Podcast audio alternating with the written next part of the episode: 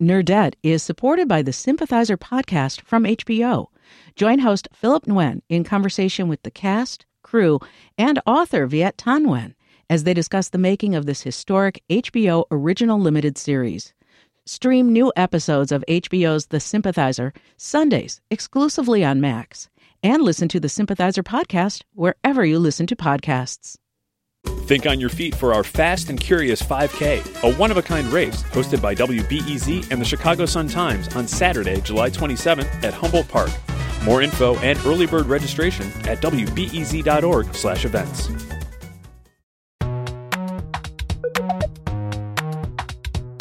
From WBEZ Chicago, this is Nerdette. I'm Greta Johnson. We did it. We made it to another weekend. If you have listened to pretty much any episode of this show, you probably know I am kind of obsessed with the idea of delight. It's something that I love a lot. It's a word that I was accused of overusing in an iTunes review many years ago. So you can imagine my own delight when I came across Ross Gay's Book of Delights. I think it is just a gorgeous book. It's one of my favorites. It essentially involves an essay every day about one delight for a year. Ross Gay is a poet and professor, and he is wonderful. And his definition of delight is pretty great. It essentially can be anything. It could be about pecans, or his favorite scarf, or bringing a tomato plant onto a plane. Like the bird lands on your shoulder and you like, you lose it. You're like, oh, oh my God. You know, and the practice of that book is to like pay attention now, in Ross's newest collection of essays, he is shifting his gaze from delight and examining joy. It is not occasional. Joy is there, and we join it, or we enter it, or we reside there. His newest essay collection, Inciting Joy, reflects on the complexity of life and the moments that create solidarity through joy and grief. It's like a, the light that emanates from us as we help each other carry our sorrows. Over the course of the book, he covers a wide array of topics that range from the death of his father to basketball to gardening and the beauty of a cover song. And he is our guest on today's show. Ross, welcome back to Nerdette. Thank you. Glad to be with you again. So, you start the book by talking about how joy is kind of typically considered to be not like a serious pursuit. It's silly, it's fun, it's not something we should think about too hard. Do you think this book is sort of your attempt to take joy seriously, or is it more of an attempt to take joy joyfully? Oh, good question. um, I, it's absolutely an intention to take joy very seriously and to sort of argue that I think first to argue that joy is as serious a thing as there is, and then to sort of take it as seriously as possible and to study it like that. Mm-hmm. I love how you mm-hmm. asked, asked that question. I think yeah, the answer is probably yes to to to consider it joyfully, which which maybe means as richly and complicatedly and um, yeah gathering uply as possible. It's not at all a looking away from sorrow. It's an embracing of life, including sorrow. It's it emerges from sorrow, as far as I think of it as far as I as yeah. far as I think of it. It does not exist without sorrow. Like and that's sort of the thing. It's and that's to me what makes it a grave, a serious and a grave emotion because it emerges from the grave. And when when I think of the grave, I don't mean I don't just mean serious. I mean that we die. Mm. Yeah. You mean the literal grave? yes, yes, yes. There's this thing, and I keep thinking of it. Like Philip Glass at some point talked about in, in a documentary about like now he knows that the music is always there. Like there's just a stream or something running beneath mm. the ground, and he can kind of dip mm. his bucket or whatever into it. Oh, I love that. Beautiful. And it's sort of like, it feels like that is a thing maybe with joy too, that it's there. Well, what are the mm-hmm. practices or what are the things that incite, you know, our ability to join that underground stream? Mm-hmm. Well, and I think what's also really important about whatever metaphor we're using is that you know, and you clarify this in the in the intro too. So often, especially in this capitalist world, we think of joy as something that you either achieve or buy. Yeah. As opposed to something you dip your bucket into. Yeah, totally. Totally. So the title of the book is Inciting Joy. Incite is a really fascinating verb here, I think, just because, I mean, even the definition has kind of this negative aspect, inciting a riot, inciting violence, something like unlawful about it. Mm-hmm. How'd you land on that one? Well, there is something unlawful about it.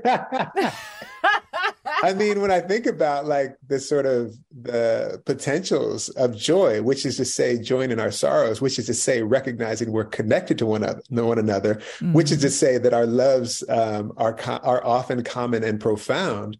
That is disruptive, actually, to a particular kind of order, and a particular kind of order, frankly, that is like yeah, they killed Jesus for that, you know? Yeah, yeah. And that's tied into the consumer, the thing you're sort of talking about, like that. I think a requirement of capitalism or a requirement of this sort of profoundly alienated mode of living that we find ourselves in. I can speak for myself, and I think maybe I, am hmm. not alone.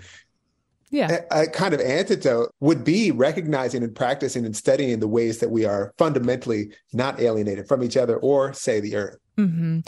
I love the idea that, you know, as you say, joy is what emerges from care and pain.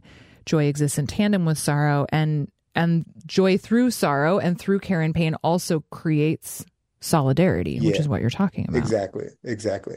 And I love that you said tandem. That word is such a pretty word. I don't know the etymology of that word, but like Mm-mm. and even like joy exists in tandem. Mm-hmm. joy exists in connection and mm-hmm. and and I think one of the practices too is to sort of uh, broaden our notion of tandemness or broaden our notion of like what what constitutes connection. You know, like mm. it feels really important to recognize that you're connected to the rain, and that you're connected to the trees, and you're connected to the you know the squirrel or your neighbor. Mm-hmm. That's gorgeous. I loved that. Reminds me of what you said. I'm not going to be able to iterate it exactly, but you can help me. The idea that um, the way our skin changes in the sun reminds us that we're more similar to sunflowers than we may think. Yeah, so I'd say something like heliotropic, something or others. it's just gorgeous. It's just so good. It's so good.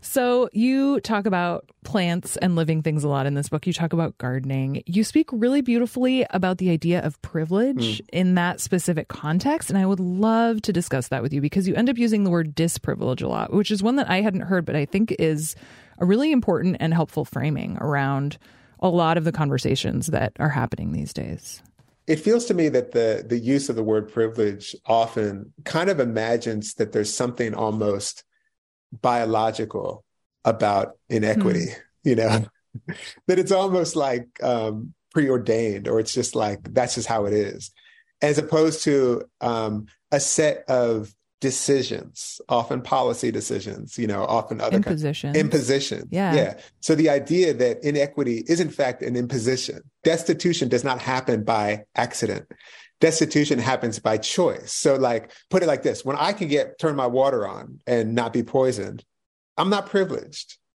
When you can't turn your water on and not be poisoned, you're disprivileged. Mm-hmm. Yeah, I just thought that was really interesting and, and such a fascinating way of, you know, addressing so many systemic issues that I think so many, like more and more people seem aware of them and able to talk about them. But yeah. I think you're right. There is still sort of this like, well, I can't help my privilege, so I don't know what I'm supposed to do about all that other stuff, you know? I think there's something almost comforting. And when I say comforting, I mean like, oh, well, it sort of disarms us actually from understanding that the active forces at play. Yeah, yeah, that there's actions, that we're in the midst of actions. Yeah. Yeah, it's fascinating. So, another thing that comes up in this book a lot, which I found completely delightful, is cover songs. Oh, good. Me too. Forever.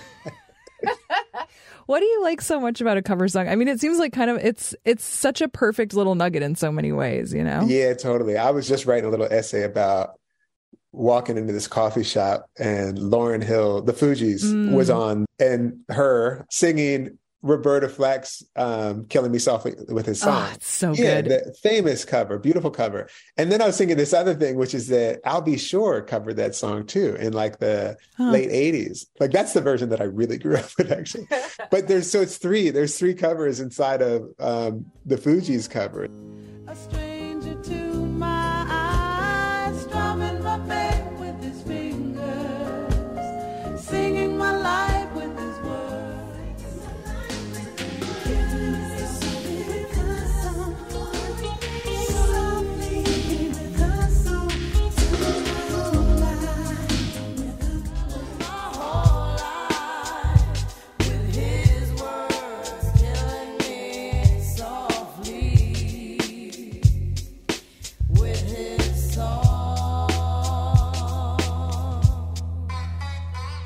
Just so beautiful to me. But partly what's so amazing to me about that is that you know we're always riffing on each other which feels beautiful. Which just feels like yeah solidarity. Solidarity. Fundamental. And the more we can study that and honor that and love that like yo we are riffing on each other. It's beautiful. Yeah. When i was writing about luther vandross covering dionne warwick's a house is not a home I talk at length about the 1988 NAACP Image Awards, where he's singing mm-hmm. the cover to Dionne Warwick.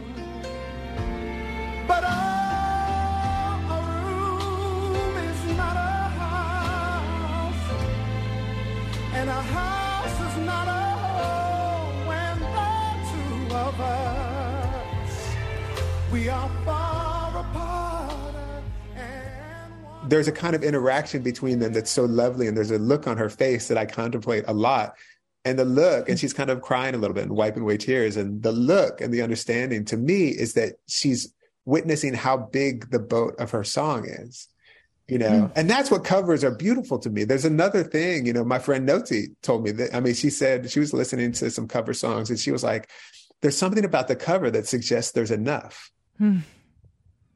That's so fascinating because you could totally make the argument that the cover implies that it's not enough because there needed to be a new version of it. You know what I mean? Yeah, yeah, yeah. You can say that. Yeah, you can say, yeah. I think you're absolutely right, and I think Noti's right too. I think there's the yes the feeling of like um like if all you had was this song, you could still do it so many different ways, and it would be perfect every way. Exactly. Exactly.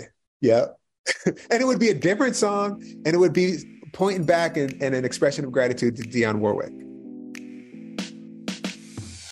After the break, we hear why all of Ross's students always receive A's.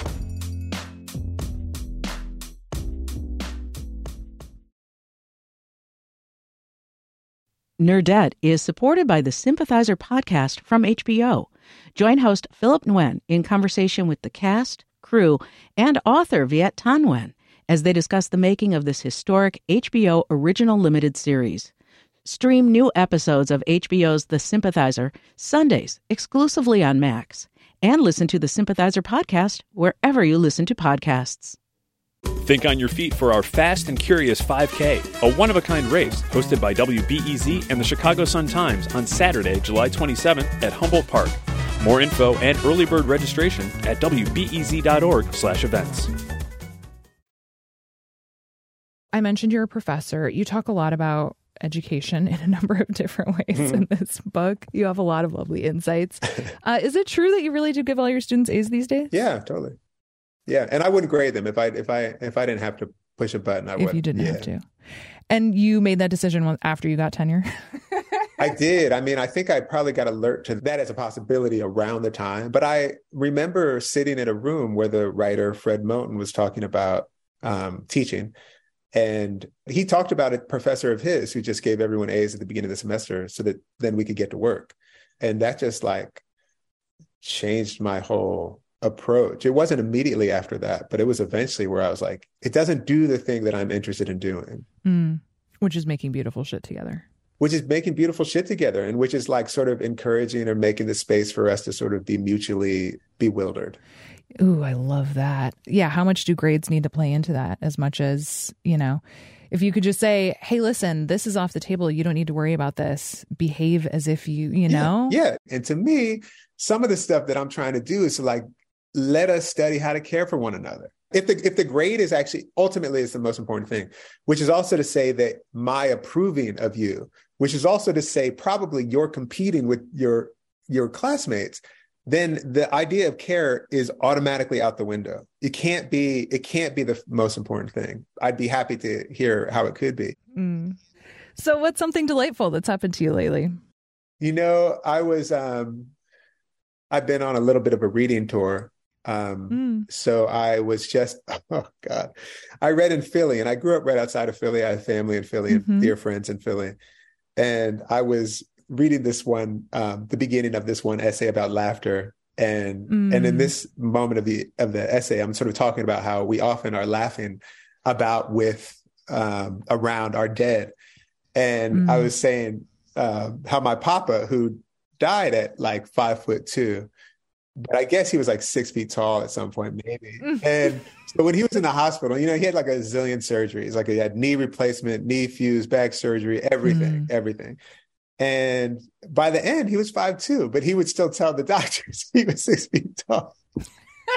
and I was telling that I was reading that little part of the essay, and my my cousin Amber, who's exactly my age, as I was midway through it, through saying it, she like what she was walking in a little bit late, and she cackled and she cackled and she cackled so loud that the audience actually applauded. Oh my God, that's beautiful. Something I really have been reveling in lately, which is very related to that, is just the idea of like really utilizing all the different words that exist to describe laughs. Oh, yeah, I love it. I love it like cackle is a really good one and it's so specific and perfect and like guffaw is uh, also love it. Yeah. adjacent and just so you know it's yeah. like Chortle. sometimes i yes and even like i i was trying to think of a way to describe the laughter that bubbles up out of you when you kind of don't expect oh, it. oh yeah. And the best word i could come up with was effervescent. Oh i love that. Right? It's just such a that. such a pleasure. Yeah i love that. And this was such a delightful just fabulous conversation. Thank you so much for taking the time, Ross. I appreciate you. Thank you. Thank you. So fun to talk to you.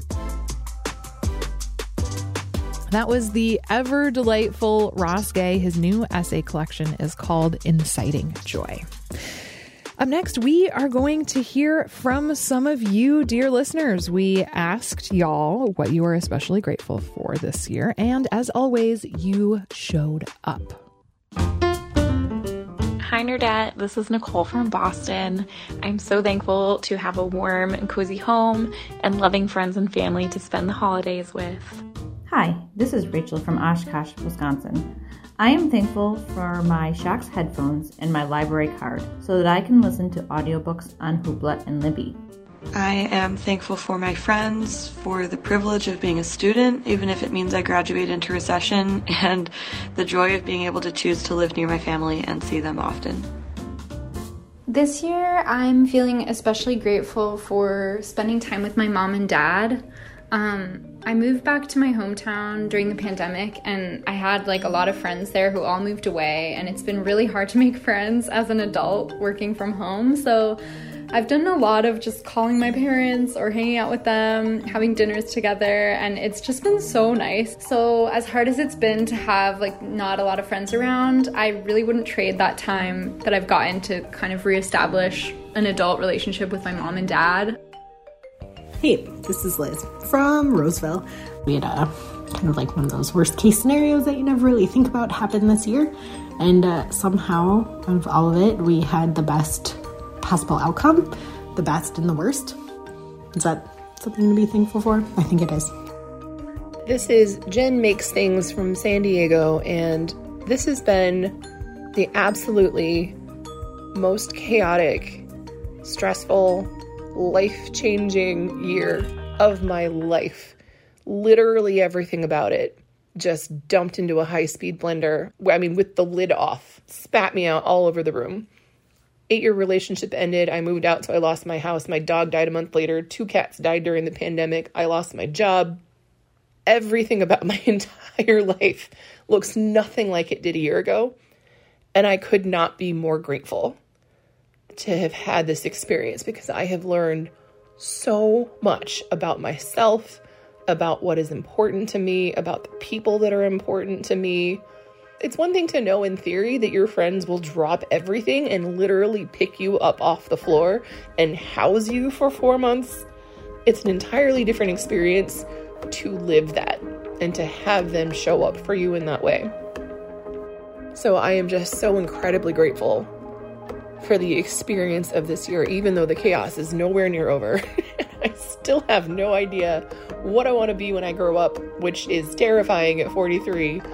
But yeah, I have never been a more fully realized version of myself. But I am so incredibly grateful for this experience, even though it nearly broke me, but it didn't. And uh, at the end of the day, I know that if I can survive this, I can survive anything. Hey, Nerdette, this is Catherine. It's been almost seven years since I had a job that gave me any kind of personal or professional fulfillment, and now I have that. And I get to do it with amazing people. And for that, I am just so truly thankful. And obviously, also for your podcast because it's the best.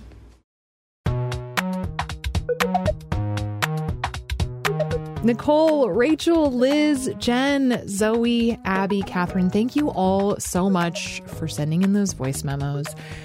I think the theme along all of those is so gorgeous and honestly really resonant with what Ross was talking about too, right? This is all about how we are all in this together. And I just want to say how grateful I am for all of y'all. So thank you as always for listening to Nerdette. I also want to give you a quick, like, extra bonus holiday announcement, which is our December book club pick, which is Hernan Diaz's Trust. It is excellent. I can't wait for y'all to read it. Also, I want to make sure you know we have a pretty sweet Facebook group where Nerdette listeners get to hang with each other, chat about crochet or like gift ideas for coworkers. It's pretty fun. You can join at facebook.com slash groups slash nerdettehq. The show is produced by me and Anna Bauman, along with Sam Deer, and our executive producer is Brendan Banaszak. Have a great weekend, y'all. Take care. Nerdette is supported by the Sympathizer podcast from HBO. Join host Philip Nguyen in conversation with the cast, crew, and author Viet Thanh Nguyen as they discuss the making of this historic HBO original limited series. Stream new episodes of HBO's The Sympathizer Sundays exclusively on Max and listen to the Sympathizer podcast wherever you listen to podcasts.